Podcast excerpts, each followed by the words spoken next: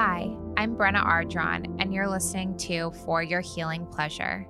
This life can be rocky, which makes healing a big part of it. I started this podcast as a space to explore all that promotes healing. Through the voices of guests, healers, and thought leaders, I hope you gain bits of inspiration for your own healing journey. I believe together we can heal. So, without further ado, for your healing pleasure. Hello, everyone, and welcome to the For Your Healing Pleasure podcast. Today, I have Liza Dube here. She is an emotional intelligence coach, and I'm really excited to introduce you all to her. Um, and we're just going to talk a little bit about her journey towards that and the importance of emotional intelligence and um, really educating ourselves on that. And um, yeah, so Liza Liza, um, do you want to introduce yourself a little bit more? Who you are, what you do? Sure. I would love to. Thank you so much. Um, like you said, my name is Liza Dube, and I'm an emotional intelligence coach and human centered communications consultant, and it all kind of falls under the same umbrella based off of about 20 years of experience as a marketing and communications leader in a variety of different types of industries over the course of the first part of my career. I also live in Western Massachusetts. I'm a single mom to two little kids and lots of pets. so I've got a lot of caring and love that sort of surrounds me and the work that I do, which always makes it a lot better. And I'm thrilled to be here chatting with you today. Oh, I love it. I'm so excited too. So, I want to get a little bit more into your background, kind of what led you up to um, your path in the corporate space that eventually led you to emotional intelligence coaching. Um, so, what was your experience in corporate, and um, what were maybe some of the problems that you experienced in that space while you were working in that area? yeah. So, I think I'm probably more surprised than anybody else that I ever spent any time in the corporate world. it was definitely not a plan. In fact, I don't think I've really ever had career ambitions, but I was always on a mission. I'll from the time I was a little kid through um, you know my growing up years um, through my career there was always something that I felt like I needed to fight for um, and to support and be a part of. So before I actually got into the corporate space I was in politics. I was a mm-hmm. lobbyist and political organizer. I worked on political campaigns. I ran campaigns. Then I moved into nonprofit which is really the gateway to corporate in many, many ways. It's just as corporate.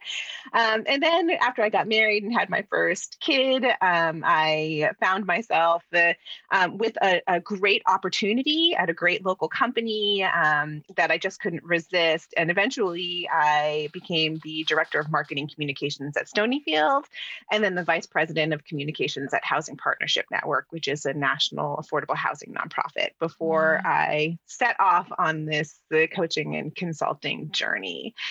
And, you know, I was just talking to a client today who is trying to kind of figure out um, what she wants to do next because she's in a very, very corporate environment and was sharing a little bit about, um, you know, my journey. And uh, it's funny to think about the sort of moment when I got into the corporate space and I sort of saw the way that people were interacting with each other. And I had come out of politics, which is not a healthy land to be participating in. It's very weird. Everybody marries each other at the end. It's all quite a strange, like, lifestyle scenario for me. It was not my lifestyle scenario. Um, you know, the, in the corporate space, it felt like nobody was really being direct and mm-hmm. uh, that it was really just about the competition. And, uh, you know, the idea of taking care of people felt really secondary. And I had a moment when I got promoted and had a full team that was about to report to me that had been my peers leading up to that and felt like I needed to make a choice. I could either lead for power, I could lead mm. in a way that was going to get me more leadership positions and, you know, get me more money and I could lock right into the game because I saw the game, I understood how it was played, and I knew that I could play it. I had no doubt that I could. Um, or I could choose to lead with love. And I'd had so many bad bosses at that mm-hmm. point in mm-hmm. time. I knew exactly what kind of boss I didn't want to be. So the only other option was to be a love boss. so I sort of went with that. And what I found was that by putting my team first and really loving the people that were working for me and uh, caring about them as humans before anything else gave me the power and so. I rapidly rose through the organization and, you know, reached career goals that honestly were so delusional. Like I really was like, I showed up in the corporate space and was like, in five years as a copywriter, in five years, I'm going to be a vice president. and it happened. and it took about yeah. seven. Wow. It took about seven. Right. So, um, and, and I didn't I didn't play the power game in the same way. You know, it was a different kind of power. And I still have people who have worked for me, you know, many years ago who are still, you know, emailing me and messaging me and calling me and looking for that mentorship and looking for that advice. We created real relationships during that time that, um, you know, no paycheck would be able to to sort of compensate for. Right. Um, so I knew that it was possible when I walked, when I finally walked away, and I walked away because I was in a really bad work environment. It was really toxic. It was hurting me emotionally and physically. And I just, I didn't want other people to have to keep suffering like that. And yeah. uh, I knew that what helped me succeed was, you know, this sort of human first approach. And when I discovered the possibility of uh, really zeroing in on emotional intelligence as the way to bring all of these pieces together it just felt like everything clicked and uh, it's just made so much sense from that moment forward. I i love so much of what you said and i have uh, some questions about um, some of the pieces. So my first question is um so having that experience of being a leader and having the choice if I can lead for power, which I would say is maybe the more traditional route that people go, or I can lead in a through a more human and love-centered lens. What was your experience of like um living that way? Did you uh, encounter any resistance? Like, what was your experience of being in the environment and choosing that route of love and human centeredness? Um, I definitely got feedback during performance reviews about being too loyal to my team, mm-hmm. you know, showing favoritism, things because people felt people who weren't engaged in the whole relationship felt left out of the relationships. But I mean, we were really, because my team was the PR and social media, marketing, communications, creative, everybody came to us and we were really fun. And, you know, I was working at Stonyfield, so we made a lot of baked goods goods and delicious recipes to lure people into our love fest. You know, we were very inclusive in that way. But it was hard for people to, um, you know, really be able to embrace if they didn't get it. But our, my team was so successful. We were constantly running amazing, successful, joyful campaigns that they just couldn't really argue with it either, you know. Right. So I was given a lot of leeway, a lot of space. Um, I, one whole team was um, transitioned over to me when there was one individual on a team who'd had a, a really tragic experience and mm. she had taken mm. leave. And when it was time for her to come back, her boss said, I don't know what to do with this person. So they gave me the entire team. Wow. you know? yeah. And then ultimately, people from other teams, people who weren't reporting to me, started to come to me for one on one coaching. And that's when I got my first coaching certification. I had so many women coming to me, unable to really manage the uh, expectations of a different leadership style and they saw that i was leading in a different way and nobody right. was was critiquing my style so they were coming to me to figure out how i was getting away with it really yeah. Uh, so eventually I went to the uh, human resources VP and said, look, all these people are coming to me for coaching. You guys should probably pay for me to get a certification. And so they did. That is that is so cool. And I my second question was kind of around like why do you feel like um, it's kind of a less traveled path for leaders to take. I, I would say the landscape's shifting a bit now, but uh, for leaders to take that path towards like love, leading with love versus leading with power kind of at the forefront. I mean, it's just the system, right? it's the white supremacist patriarchy capitalist system that kind of puts us in the position where to do that is really risky. Mm-hmm. And I, because I had no true career ambitions. Like I wasn't really trying to get to the top of anything or to prove anything. I had a lot less at stake in taking those types of risks. Um, so, uh, you know, I think that was a part of it. I recognized my privilege and felt really compelled to use the privilege that I had to speak up for people. So, and yet I came out of an activist background. So I think that that probably also made a bit of a difference in a part of my approach. But mm-hmm. I think that people have an experience and they just think that that's what the experience has to be. So right. when they got initiated in trial by fire, super intense, you know, working all weekend long, you know, not getting paid any money, terrible beginnings of their careers, they felt like that's what everybody had to do to mm-hmm. make it in their career, you know, like, and you can't deny the lessons that you learn when you're working in that type of environment. So it's very tricky. It's a really tricky scenario. You get feedback from bosses, people who tell you that they want to be your mentor and that they're really trying to help you, and then they critique your personality. And so you think that's okay. Mm-hmm. Go on to do it to others. You know, it's a whole systemic sort of uh, relationship problem that's uh, happening. And so it's hard for people to really know that that there's another way to do it. And, you know, we're all at work to make money and, right. uh, you know, like have a job, have stability. And uh, if, if you're not trying to risk that or you're in a position where you can't risk that, then going with the flow is going to be your safest option. So you can't blame people for it as much either.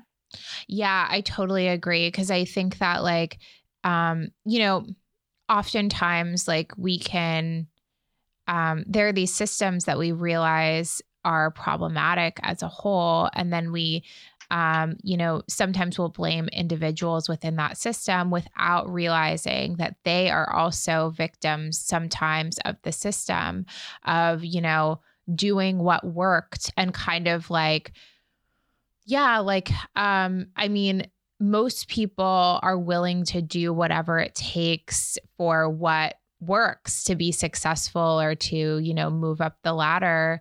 Um, and sometimes if you see that this is the only path towards success that's the route that you take the path of least resistance um, and there's no yeah. no shame in that but i think that that's why i'm so attracted to what you're doing because i think it's so important I want to segue a little yeah. bit into why you chose emotional intelligence as the lens or how you got to emotional intelligence as the lens that you kind of coach through.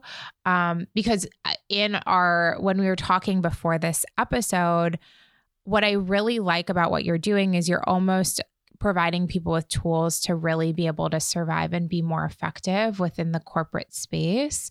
Um, it, so that they can actually be agents of change. Um, you know, we're both entrepreneurs now, and I don't have a long experience in um, the corporate space. um, but I think that in today's, um, uh, you know, there's there's a lot of push towards um, entrepreneurship nowadays, which I think is fantastic and great. And obviously, I'm an entrepreneur, so I'm very pro people you know, being entrepreneurs if that's what they want to be. But I think also sometimes it's seen as a solution like, oh, well, if you, um, you know, corporate is so toxic and so everyone should just start their own business. But we see also people start their own business and then they kind of model these corporate structures because we don't really, um, you know, work trying to conceive and create a new blueprint, but people don't necessarily know what that new blueprint is. And I think the other piece of it is that cor- these corporate spaces likely will not go away. And so, what can we do to um, improve these spaces so that people that are leading with love can be more successful and become be more effective and not become completely drained in the process of like you know um like of resistance or kind of leading yeah. in like uh, in a way that's different from everyone else so Yes. Why? How did you arrive at the place of using emotional intelligence as kind of that lens that you coach through? Yeah. At some at some point in my leadership and spokesperson career, I kind of came up with like a set of values that were my operating values. Being in PR and being a spokesperson, especially coming out of politics, was very um, you know, you really, I was very, very aware of my personal exposure when mm-hmm. I was out there mm. as a spokesperson. Mm-hmm. And uh, so it was really important to me that the people that I was representing as a spokesperson were telling the truth. being responsible and the way that they responded to things. Um, and so I kind of came up with my own little mini value set of honesty, empathy, and strategy as the way that I would approach uh, difficult communications. And I had to do mm-hmm. crisis communications for recalls and for layoffs and for all different types of things. And I found it mm-hmm. really helpful to the people that I was guiding as I was creating those communication strategies for them to know what I was, where I was coming from that like right. we were going to do our, our very best to tell the truth uh, that we were going to put ourselves in uh, the people's shoes that were the most impacted by this from employees to customers to you know our supply chain folks um, and that we were going to be really strategic about it that we were really going to be going through a very step-by-step process as we mm-hmm. went through mm-hmm. things and uh, i found that was really comforting for people and it also was really true to me and just the way that i approach things generally and when I started my business, that was a big part of the way that I initially started talking about my coaching and consulting was that like this is how we will approach this with mm-hmm. honesty, empathy, and strategy. And I kept thinking about empathy and reading about empathy and talking about empathy and writing about empathy until I kind of got to that place where I was like, wow, empathy is really the cornerstone of emotional intelligence.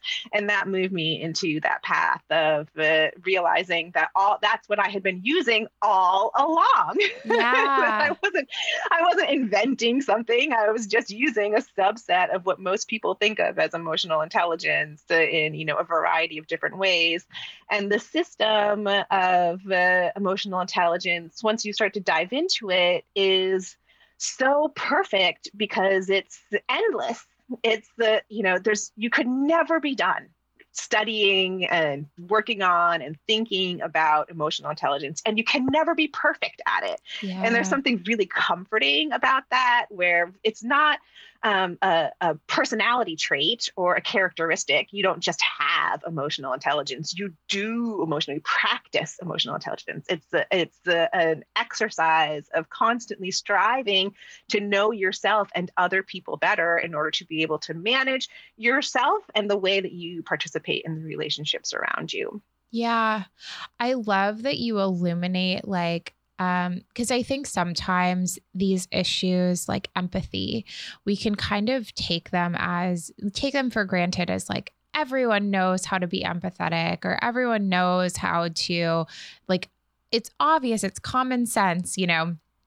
And i like that you are illuminating that emotional intelligence is a skill that you can practice and build and um, become more knowledgeable about because I think that, like, I love when we illuminate agency, like that we have personal agency in some of these like things. It's not like, oh, you have it or you don't. You're born with that talent or you don't know. It's something that you can learn and become better at. Um, mm-hmm. so I'd love to hear you delve more into like maybe some of the um, I guess like your process in learning more about emotional intelligence and some of the things that you've learned and realized um, through working with clients or that you've discovered yourself. Yeah, I think probably one of the most interesting concurrent things that I learned as I was uh, really diving into emotional intelligence coaching that was happening as I was also advocating for my oldest son, who's autistic and ADHD, mm-hmm. was my own discovery of my own neurodivergence mm-hmm. and realizing that so many of the emotional intelligence skills that I have now, I have because I worked really hard to get them. Mm-hmm. like I mm-hmm. studied humanity. I tried to figure out, you know, what the culture was in whatever place that I was in in order to be able to, you know, feel comfortable in those environments and jive with the people who are around me. And I'm so passionate about language and communication. It's just the thing that I am and do. And, uh, you know, it's uh, the core part of my being that realizing so much of what I had done was the just intuitively studying emotional intelligence and, and intuitively being in that practice was the super empowering. And it really gave me the understanding of what a spectrum it truly is. Mm. That it's mm. not a high, you don't really have high emotional intelligence or low emotional intelligence. You have various strengths and weaknesses among a variety of different characteristics. And those strengths and weaknesses might change depending on the situation that you're in. So you might be very emotionally intelligent when you're in a familiar corporate setting, mm. and you mm. might be extremely awkward and uncomfortable and having a hard time managing communication or relationships or whatever it is that you're trying to accomplish in a totally new environment with people that you've never really known how to interact with before. Mm-hmm. So, uh, you know, that can be one person in two different places with two entirely different emotional intelligence experiences. So, knowing that and uh, working with different individuals over and over again to, on their various strengths and seeing all the cool, beautiful, interesting combinations of skills and being able to help people recognize that there's not really anything that they need to change. Mm-hmm. They just need mm-hmm. to recognize, identify, and appreciate the strengths that they have and how amazing those strengths have already been for them. And just having that foundation of knowing where your emotional intelligence that you've grown, and you can grow it, some of it you're born with, some of it you've grown on purpose for whatever reason to get along better with a group or whatever it might be. And some of it you acquire because bad stuff happened to you and you had to mm. learn how to have higher situational awareness or greater empathy so all the reasons for growing it it's not it's not you know just people holding hands and skipping through the daisies right you know? it just it's just life it's what we acquire over the course of our lives and what i do is just help people zero in on the things that they've acquired and uh, you know really celebrate those strengths and learn how to use them more strategically in the future, in particular when they're in sticky situations. Yeah, I love that. Like that emphasis on like on the strengths that we already have acquired with regards to this skill and then seeing places where like those strengths show up and then maybe where there's like more discomfort and more like um, there's like an opportunity to learn more. I think that's so great. Um, I uh, on continuing on the subject of emotional intelligence, where and why do you feel like emotional just being aware of emotional intelligence is important within, you know, our society as a whole? I mean, baseline, we're humans right. with emotions, and that's really important. And just something that we're not uh, um, focusing on in a way that's as empowering as it could be. We really mm-hmm. think about our emotions as these like liabilities a lot of times. you know, we apologize for our feelings and we don't want to feel too much of anything in sort of any direction. And uh, I think that really leaves a lot on the table in a lot of different ways, not just in the sort of like workspace where people aren't allowed to be their whole selves. And so nobody is benefiting because they're they're not comfortable and everybody else isn't getting the magic that they could be bringing.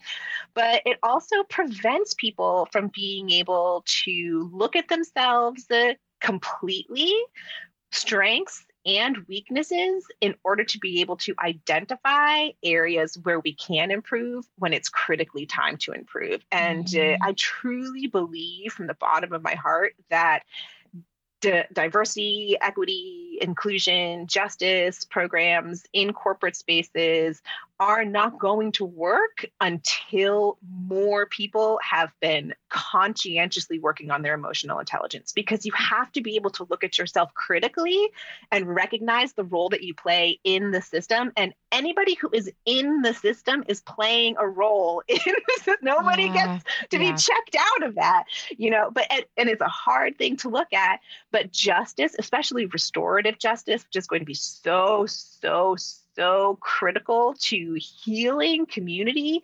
Mm-hmm. Um, it mm-hmm. just isn't possible when we're not able to say, I messed up. Right. You know, I recognize that this is something that I messed up and I recognize where it comes from. And I recognize how hard it will be for me to be able to not be in this space anymore, but I'm willing to give it a try. Right. Exactly. you know, and that's that's a hard thing for people to be able to do at in particular in a corporate space because it's really risky to admit messing up anything mm-hmm. never mind uh, you know being racist right? right? or whatever has happened where restorative justice might be called for so i think just in general you know being able to have that connection will help us with our relationships with each other no matter what system we're in but uh, the system itself that ha- is designed so that we are not in touch with our emotions and using mm. our emotions mm. and making connections is designed to keep us isolated so anything that we do to grow connection and to get more deeply in touch with our own emotions is just a juicy beautiful delicious form of resistance I love that. Um, yeah, emotional intelligence as a form of resistance. I I think that's such an important statement. Um, to segue a little bit more into actually starting your business, so transitioning out of the corporate space and going into uh, on your path of entrepreneur entrepreneurship towards coaching. What did that look like for you? And yeah, just tell us a little bit more about the start of that journey for you. um, it was not pretty. it was not a pretty beginning. I had actually really from the minute that I stepped foot on the corporate ladder, which, you know, I, I did as the primary breadwinner in my family, mm-hmm. supporting, you know, uh, my kids and uh, just, you know, trying to get that 401k action going. um, I was trying to also immediately get off. And my dream had been to, uh, um, like I said, I had this plan to go from copywriter to vice president of something in about five years. Um, and then, you know, just wander away and do my own thing be a copywriter be a strategy consultant i was already a reiki certified reiki healer i was going to be a doula i was going to have like unicorns and sparkles on my wacky website of like all the jill of all trade things that i was going to be able to do uh, but when I got divorced, that was a, a real kind of dream crusher when it came to working for myself for a few years and was truly, truly heartbreaking. It was a, it really mm. Felt like a, a really serious loss because I had worked a long time to get to exactly the position. And then I was stuck in this mm. place. And it was a bad place for me to be. It was not a good uh, um, environment for me. And ultimately, I got laid off from that uh, role and uh, kind of was like, well, I guess I should try to start a business. I don't know. I've got a cool network. Let's see. Like maybe if I just tell people I'm thinking about it, we'll kind of see what happens. And that was in mid February of 2020.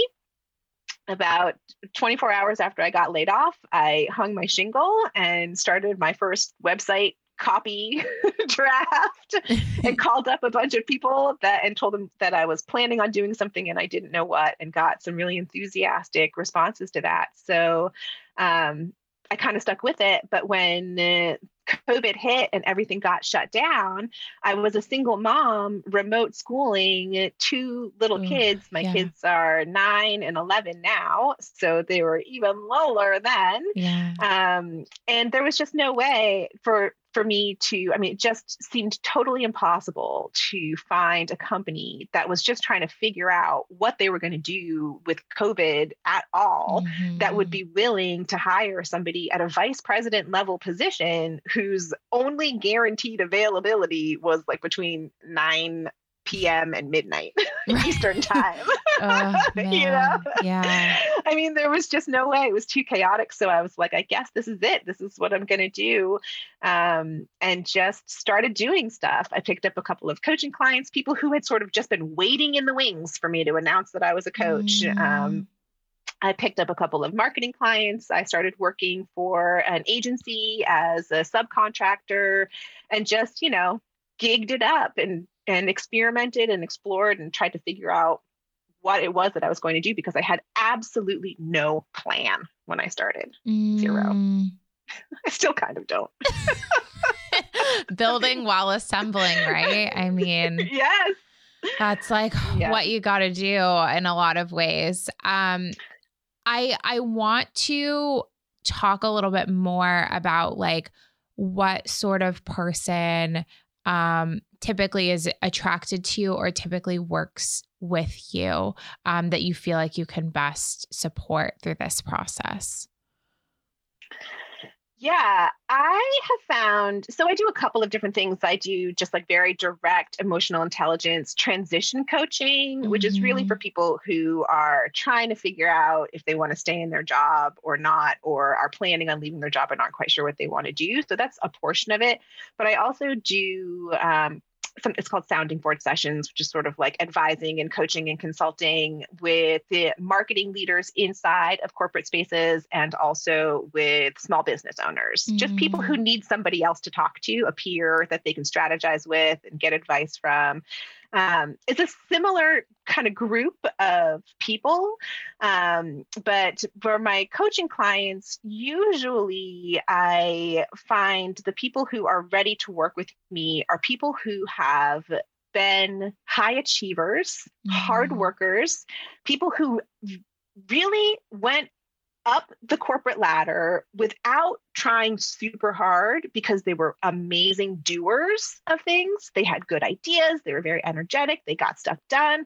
And then they got to a leadership position level where they got to look behind the curtain a little bit and mm-hmm. how things actually happen and were shocked shocked shocked at the way performance reviews went down. Shocked at the way that you know salary decisions were made. Shocked at you know the way that like the staff was looked at from that level and were extremely uncomfortable being in that type of position in whatever space that they were in or were unprepared for making the shift from doer to leader. Yeah you know, and that started to make them feel kind of like, ah, this is not comfortable for me for whatever reason. Um, I spend a lot of time, um, you know, creating content that sort of mirrors my experience of observing mm. the corporate world as a person that did not belong there. And I think that uh, folks who sort of have always had that feeling of like, I'm working really hard and I'm doing a really good job, and this is a really good job, and I should be really thankful for this good job, but something doesn't feel right mm-hmm. about all of it. That's the person that ultimately kind of comes to work with me. And sometimes they decide to stay and just like really figure out how to play the game and we just like level up the badass you yeah. know just get all the tips and tricks to get in there and make stuff happen you know and sometimes they're ready to to make a total and complete shift. So uh, what we really do is kind of tap into all of the things that they are amazing with and the things that give them energy and the things that make them thrive and um, it's and we go back into the relationships that they already have which i think is really one of the really cool pieces of emotional intelligence and focusing on emotional intelligence is that in any situation you can look back on your relationships with yourself and other people and learn so much about how to move forward. Um, so anybody that works with me at the end of the day loves networking Mm. They, you know, mm. they figure out how to love it. I convince them of I'm a high priestess of the Church of the Network. Like that I is love definitely um, something that I that you know really happens when you focus on relationships. That um, you know, it makes a, a huge difference in the directions that you end up going in. I I love that that focus on relationships. Um, and really like almost like building up the the tools or the ner- nervous system to allow people to actually focus and go there because weirdly so many like weird I I'm I'm just saying weird but like so many limiting beliefs that can come up around like building relationships like it's like kind of a really fraught area sometimes depending on like what your experience with that has been like yeah. um I know for me, like I always felt like I kind of like was a little bit odd or like stood out in like a lot of the spaces I was in, like in school and growing up. And so um I, I've realized more recently, like I always kind of like come into some of these new spaces thinking like, oh, people are to think I'm like weird or odd, or I'm like probably not to fit in exactly here, whatever, which isn't always in my highest service to like come in with that assumption. And so I think that like but you know connecting with people is so important for so many different reasons especially when you're within some of these spaces and illuminating like maybe what's happening behind the scenes why those connections are challenging or like getting more practice at making those connections i think is like so so huge for sure Oh, most definitely. You know, there's a couple of different layers to that, right? Yeah. Like, first, there's a really if the more you know yourself, the more you know the kinds of people that you want to be around,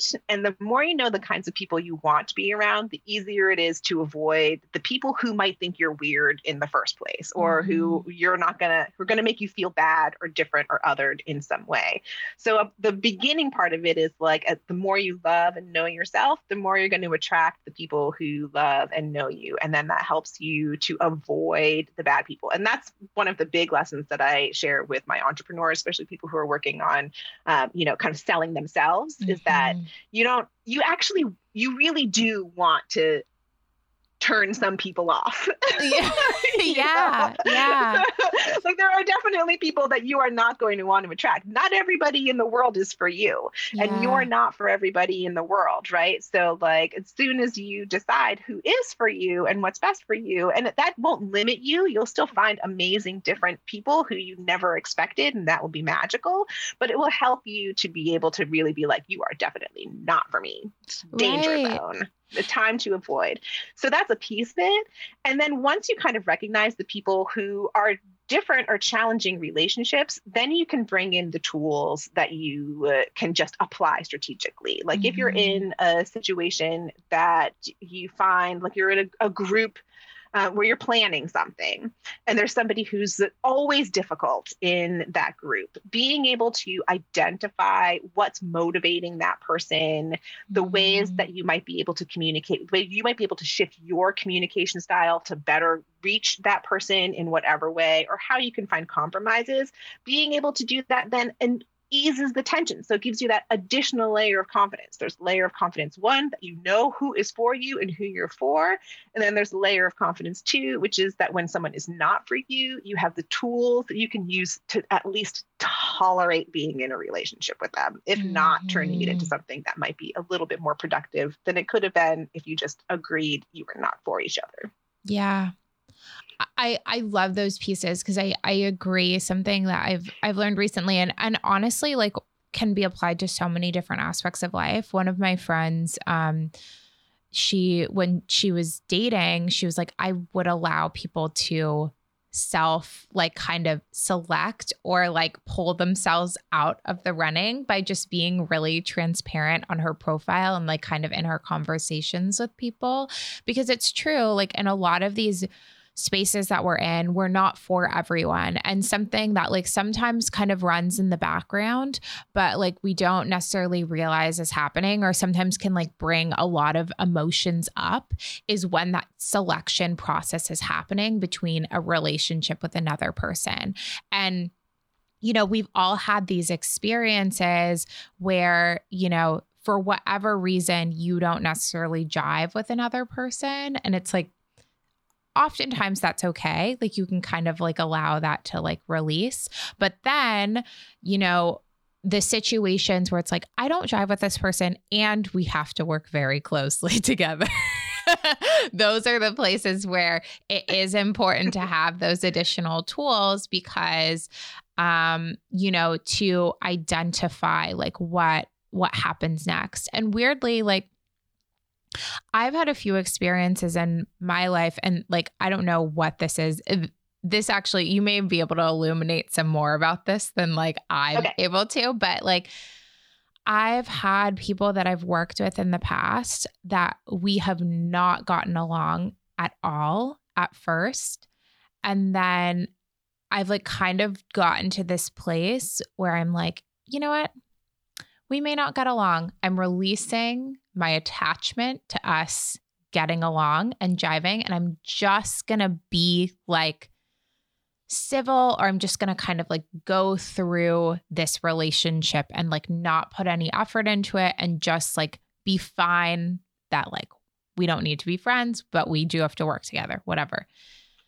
And then sometimes that has been a breedal or like a fertile breeding ground for a really great relationship. Like it's really weird because I've had this happen a couple of times where like I've had that moment and then like suddenly I have like a really good relationship with this coworker and we're able to build from a really good place and they become one of my favorite people to work with. So like what what is that? What's happening it could be a couple of different things, right? Like it might be something about you or that person that is the giving an instant emotional reaction, right? And our emotions are the things that have that are happening in our body when mm-hmm. something happens. So like mm-hmm. if you are scared and your like heart starts beating fast and you start to feel kind of clammy and your head starts to hurt and your eyes dilate or whatever the physical things are that happen to you when you're scared, that's the emotion is the that physical feeling that's washing over you. And that's the message that your body is sending you for your brain to then say, "Oh, we're having this emotion. It feels like fear." Mm-hmm. Let's go through our brain files and think of all the things that are about this scenario that might be familiar to us, that might be mm-hmm. creating this feeling of fear. Let's go through all the things that we know about how to sort of avoid this fear. That's when your feelings start to come in, right? So the emotions are the the physical sensation, and then the way that you process it in your mind is the way the feeling, thoughts and feelings that sort of come through. Mm-hmm. And it, those emotional reactions our brains aren't choosing those, right? So mm-hmm. sometimes we have a visceral emotional reaction to somebody, and it could be because they were wearing like the hat that our high school bully always wore, you know, like we have no mm-hmm. control over it. It's not rational. Right. it's emotional. That's kind of the piece of it right? And then we can take a step back from from that trigger or any other trigger. They may have been having a bad day when you first met them and they said something rude or their energy was off and you just weren't you know kind of matching their energy.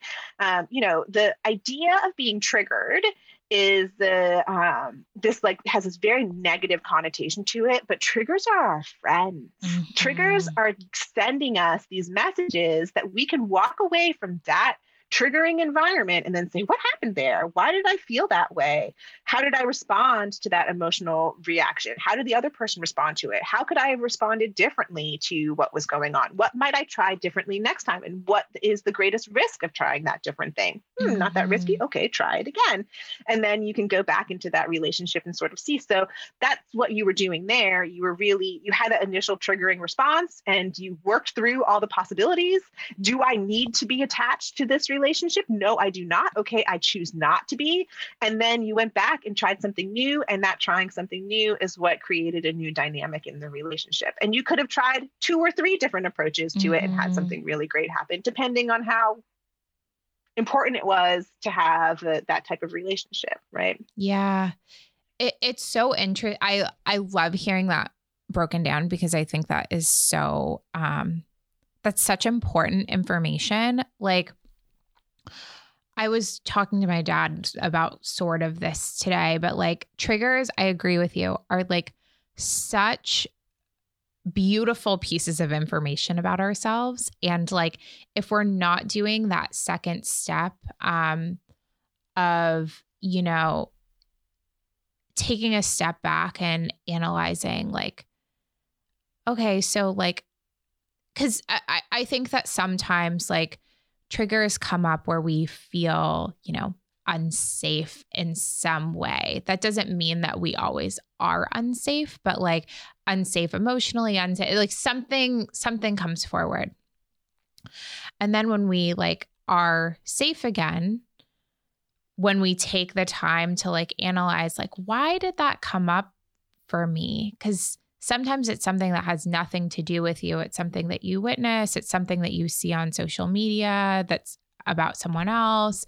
Um, it's something that happens within a relationship. They're like, I don't really know this person from a hole in the wall, but they triggered me really badly today. Like, what is that? And like taking a step back instead of like kind of closing ourselves off, like, I'm not going to look at that on social media and I'm not going to like be around that person and I'm not going to like, we can do some of that. And sometimes that is helpful for a period of time.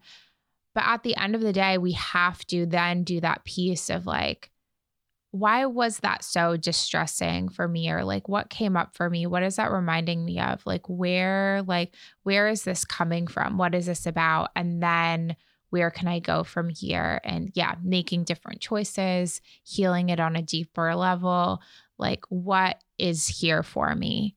Um right or always turning around and running away right sometimes yeah. that is the best sometimes that is the best choice yeah. what i found is that when people kind of go through that process and i have an exercise that i walk people through where they I kind of walk through a recent trigger and then I have them go back and think about something in the past that remind that this triggered moment yeah. reminds them of. And I have them do that a few times, keep kind of going backwards and finding a few more examples.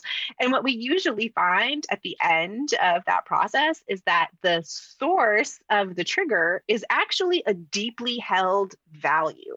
Mm-hmm. So, like the mm-hmm. thing that triggers me most is the just like overt sexism in the workplace, like mm-hmm. a man talking over a woman or somebody belittling somebody, you know, like any type of thing my whole body will respond to that and my mouth will definitely respond to that. I am triggered. I am responding to that triggered and like i made a choice at some point in time that like that's what i was going to do. If you trigger me in that moment in that type of environment and i'm safe in that environment then i'm going to respond. I'm going right. to let you trigger me and i'm going to trigger you right back. You know like and i'm doing it on purpose. You know like sometimes that's what uh, you need to do to to you know match your objective in whatever space you're in. And that's a big part of it right? Like what do i need out of this relationship? Is this is is a better relationship here a requirement for me to be getting my job done or for me mm. to be safe mm. or for me to have a place to live or whatever it might be there's no uh, one single path that happens once you've experienced a triggering event and there are some triggering events that you will never feel safe enough to process so there's right. no you know none of this is like a hard and fast rule it's just about kind of having all of those pieces in front of you so that when you're in a space where you can take a break and think about the things that are happening. Think about your relationships. Think about the way that you're responding to things, places that you feel stuck or places that you wish you could improve. Then this is a great avenue to go down because in almost any endeavor, there's a relationship involved. Yes, yes. And I, I think that like I like that you touched on that piece that like um you know, first of all, I, I think that yeah, there's no way to really do this process wrong like if you're bringing you know some sort of consciousness to it. There's no way to like do things wrong or incorrectly. And it's all about like when and if you feel safe to process something that's coming forward. Because it's true we there are some things that it's like mm, i don't feel safe enough to go there and that's okay to like uh, respect and honor. And there are sometimes where you're like you know this is making me really uncomfortable and affecting my life in a negative negative way and i feel ready to look at and process this for you know the in service to me you know and maybe those around yeah. me as a um, peripheral benefit. Um, I I want to hear a little bit more about your like Reiki um, you know, certifications and like kind of this like intuitive aspect of your business, like how much that like really comes forward or maybe like how that looks in your life as an as individually when you process like um, healing or emotional intelligence or like all of the the work that you're doing individually and with clients. Yeah. So I am a lifelong witch, a witch since birth. always and forever, always have been, always will be. Um, and so I have been really lucky to be able to kind of have a, a like an energetic connection sort of always. Mm-hmm. Um, when I was pregnant with my oldest child, I was going to a person who did not like the back cracking kind of chiropractic, but like sort of like accessing points along mm. your nervous system type of chiropractic. She was magical. She like cured me of tension headaches and it was so amazing for my pregnancy. She mm. wanted to become Reiki certified. So she invited a Reiki master to her place and uh, opened it up as a, a group class for everyone. And I just thought that that would be such a cool thing to do while pregnant. Mm, like yeah. such a neat sort of like our mom and baby's first hangout kind of. um it, i was just really really drawn to it and it was a, a really cool it was reiki one it was a really cool experience um i you know sort of accessed my spirit guides in a really direct way and that was awesome um and then when my oldest was born which I did um, self hypnosis for pain mm-hmm. management for yeah. both of my pregnancies and had the longest freaking labors with both of them. Oh man, so crazy! it was so crazy. So I had been in labor for probably 24 hours, and oh, uh, when he was born, the cord, the umbilical cord, was wrapped around his neck two times. So the nurse that was helping with the delivery sort of took her finger and bloop, just like untangled his little head, but he had to get put right into an incubator, and they had to kind of mm. monitor him and make sure that everything was okay and I was um, I had chosen a, a, this really amazing hospital that worked um, uh, almost exclusively with the local midwives in the mm. town. So mm. they had this very midwife centered practice in a hospital setting. And when I turned to one of the nurses and said, I can do Reiki, can I have him instead of him being in the incubator? She didn't even bat an eye. Mm. she just took him out of the incubator and handed him over. And, uh, you know, we just uh, energized it up and he was mm. good to go. Just like charged him up and we practiced when he was uh, in me. And then we used our skills together and it was, you know, just beautifully timed. So I never used, I never went into a Reiki practice, but I, whenever I had colleagues or friends who were pregnant or who were trying to get pregnant, um, I would uh, give them Reiki either um, like directly or I got certified in Reiki too, and I would do long distance um, Reiki for folks. And mm-hmm. uh, what I found when I was doing um, long distance Reiki in particular was that I would come be able to come up with really detailed and specific guided meditations that I could provide mm. to them mm. that I would sort of envision as a part of the process of uh, um, you know sending them love. Um, and that really felt more like what the practice was. That really what I was doing when I was sending them Reiki was kind of tapping into that connection and then giving them this tool yeah that they could then use uh, um, you know as a part of it and i think that that practice over the years i mean that's my oldest is turning 12 this summer so it's been over a Mm. decade since i've been you know doing that um, you know i think that gave me a lot of confidence in being able to know that uh, my craft is is in is in the words that i use it's in the Mhm. guidance that I give. It's in the, you know, the exercises and the visualizations and the way that I ask people to do things. That's what my craft is. That's what my gift is, is the way that I can describe things and move people into different mindsets by telling them stories and having them tell me stories and interpreting them back to them. And that was really all sort of connected as a part of the experience of where I am today. I love that story so much. I mean, there are so many amazing pieces of it. Um, and I especially love that like final like knowing around like um your words being like the healing property. I've definitely felt that like in, you know, my initial connection to you um as well as like throughout this podcast and um yeah, I can totally like I can totally envision like you doing a guided meditation that's like quite specific and just like kind of pouring love over people and I think that that can be so so magical and so transformative um and is like a really amazing way of like distributing energy um that um I, I don't know that it's discounted necessarily, but I think sometimes people um, I, I think that healing happens in a lot of different ways and also through a lot of different medium. And I think that healing through words is a, a very significant medium um, that can exist inside and outside of a spiritual context. Um, I'm just curious, do you know your sun sign in astrology? I'm an Aquarius. Oh, I'm an Aquarius too. That is so funny. Um I I was just curious if there was any I don't know why like I is there any Virgo in your chart that you know of or no? I don't think so. Okay.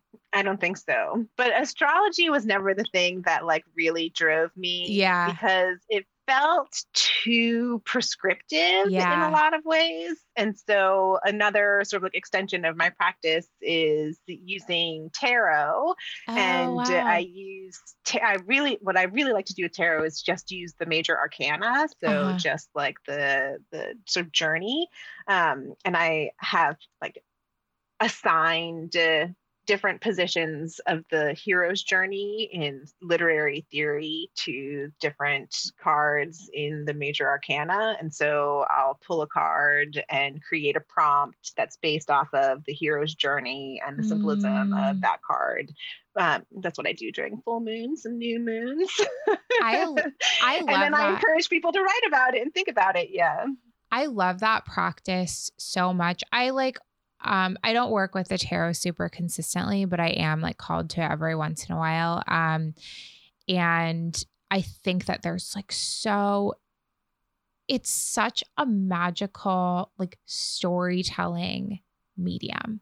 Like Yes. that is what attracted me to it most, I think, at the beginning. And like when I'm I have read some tarot for other people, but I I am I'm not um it's not so interesting to me that I've like delved into deep study of it. And so I don't really like use it. I don't sell it as like a, a standalone offering. Um but I feel like I love looking at that deck as really like a story that like tells itself through each of the individual cards. I think it's such a cool way to learn as well. And almost seeing like the cards as like a moving picture of like what happened before this, what's happening in this card, what's happening after, what's coming, what came, what's the story of the card before, what's the story of the card after. I think there's like so much beauty there of like this whole like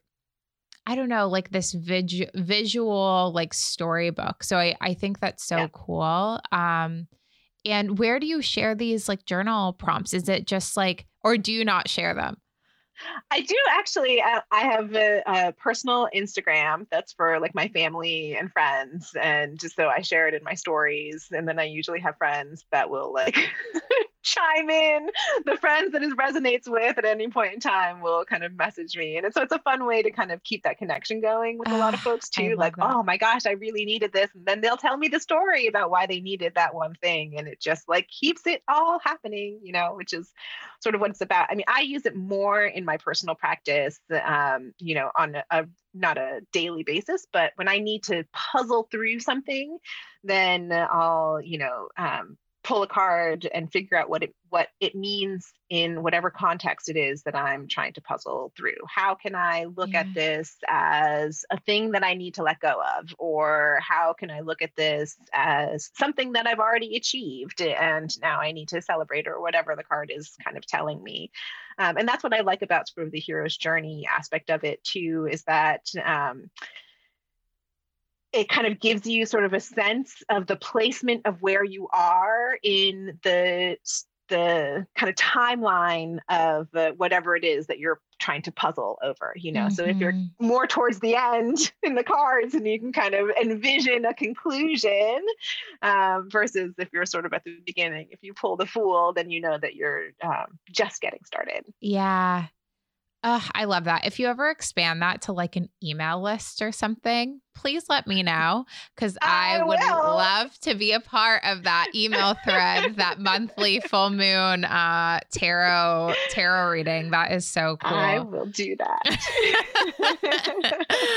um, Liza, where do you have any final things to offer us? Like any final notes or final like um perspective to give to people that are maybe like just through this pos- podcast illuminating that this is the piece that they need this emotional intelligence piece um, what do you maybe have to offer them you know i think in particular because the, you really are in a spiritual and healing space mm-hmm. one of the things that i think uh, is the uh, uh, makes attuning yourself to your emotional intelligence really important is that it gives you the ability to be able to trust your gut the mm-hmm. more that you work with the your self-awareness and self-knowing and self-acceptance the more you can hear your inner voice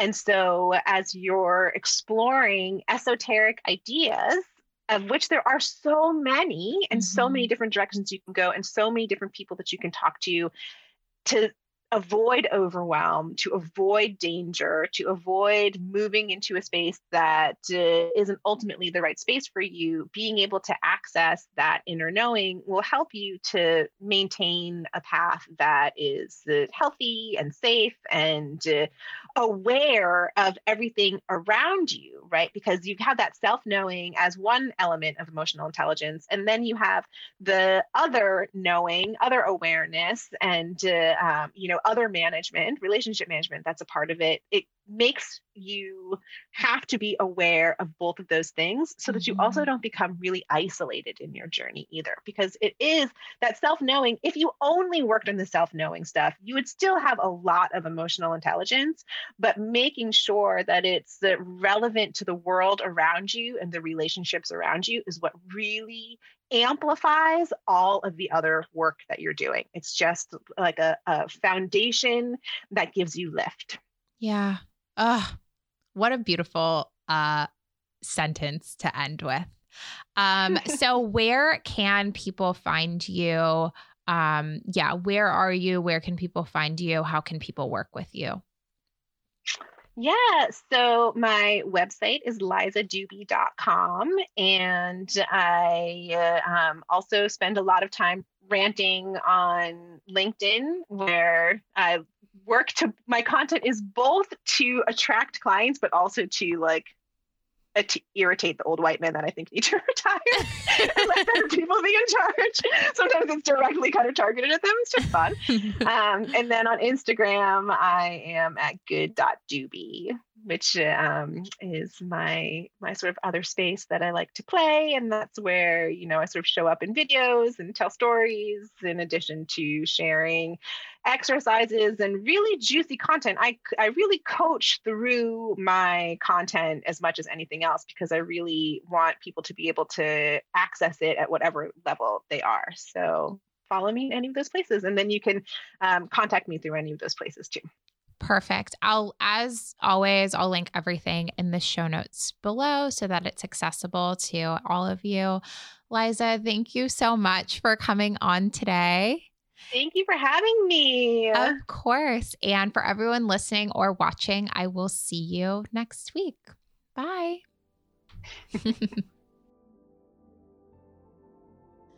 I hope you enjoyed this episode of the For Your Healing Pleasure podcast. You can listen to us on all podcast platforms as well as watch the video on YouTube. To keep up with this podcast, please subscribe. And if you liked what you heard, please leave us a review. I really appreciate it. To keep up with Spiritum Meditation and this podcast, you can follow me on Instagram at Spiritum Meditation. If you would like to book a session with me, you can do so at spiritummeditation.com.